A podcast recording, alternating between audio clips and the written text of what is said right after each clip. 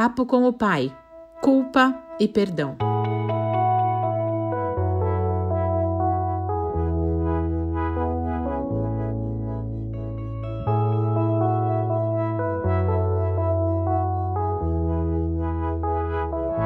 No episódio de ontem eu falei sobre sentirmos vergonha de falar com Deus sobre algumas coisas.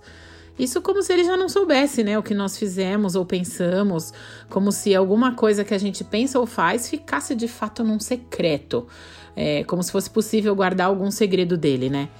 Mas a questão é que parece que o fato de verbalizar torna a coisa real, deixa tudo maior e mais vergonhoso pra gente.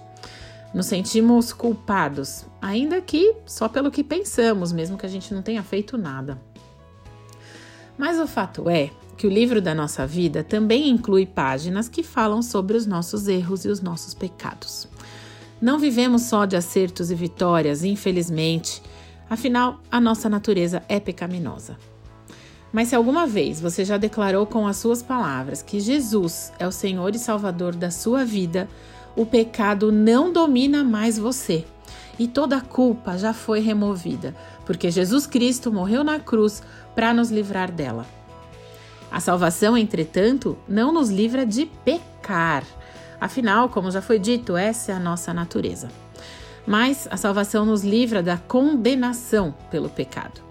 E aqui entra uma questão muito importante que eu aprendi com um pastor amigo meu: manter sempre as contas curtas com Deus.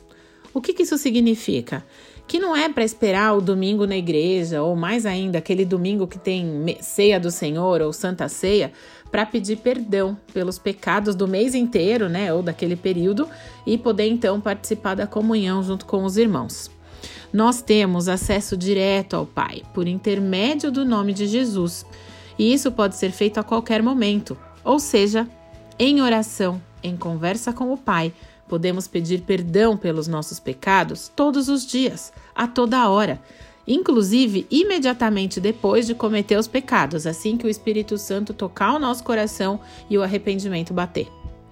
Manter as contas curtas com Deus é não dormir com o pecado não confessado, não perdoado e com a culpa por ter cometido esse pecado. É pedir perdão e deixar a graça do Senhor nos alcançar deixar que a sua misericórdia nos livre da culpa e inunde o nosso coração de paz e cura. Sim, cura. Muitas vezes o pecado nos adoece. O pecado não confessado nos deixa mal, nos oprime, afeta o nosso emocional e o nosso psicológico, muitas vezes até o nosso físico. Vamos voltar ao livro de Salmos, lá no capítulo 32, os versos de 1 a 5, diz assim: como é feliz aquele que tem suas transgressões perdoadas e os seus pecados apagados. Como é feliz aquele a quem o Senhor não atribui culpa e em quem não há hipocrisia. Enquanto escondi os meus pecados, o meu corpo definhava de tanto gemer. Pois de dia e de noite a tua mão pesava sobre mim, minha força foi se esgotando como em tempo de seca. Então reconheci diante de ti o meu pecado e não encobri as minhas culpas. Eu disse: Confessarei as minhas transgressões ao Senhor, e tu perdoaste a culpa do meu pecado. A confissão de pecados nos traz liberdade e paz. E manter essa conta sempre em dia com Deus também nos ajuda a manter aqueles pecados de estimação, sabe? Aqueles que estão sempre presentes, que se tornam quase um hábito ajuda a gente a mantê-los bem distante da gente.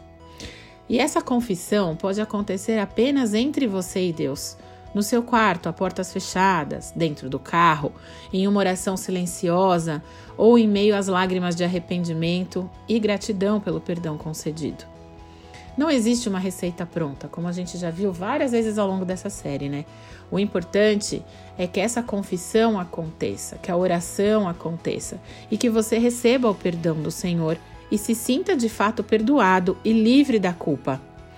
E quando alguém nos pedir perdão por algo que nos fez, também devemos agir com graça e perdoar, aceitar o arrependimento da pessoa e agir com misericórdia, assim como Deus faz com a gente sem ficar relembrando e remoendo o fato e tudo o que aconteceu. Foi isso que Jesus ensinou para os discípulos quando apresentou a eles a oração do Pai Nosso. Vamos lá para o Evangelho de Lucas, capítulo 11, Verso 4 diz assim: E perdoa-nos os nossos pecados, pois também nós perdoamos a qualquer que nos deve, e não nos conduzas à tentação, mas livra-nos do mal. Amém.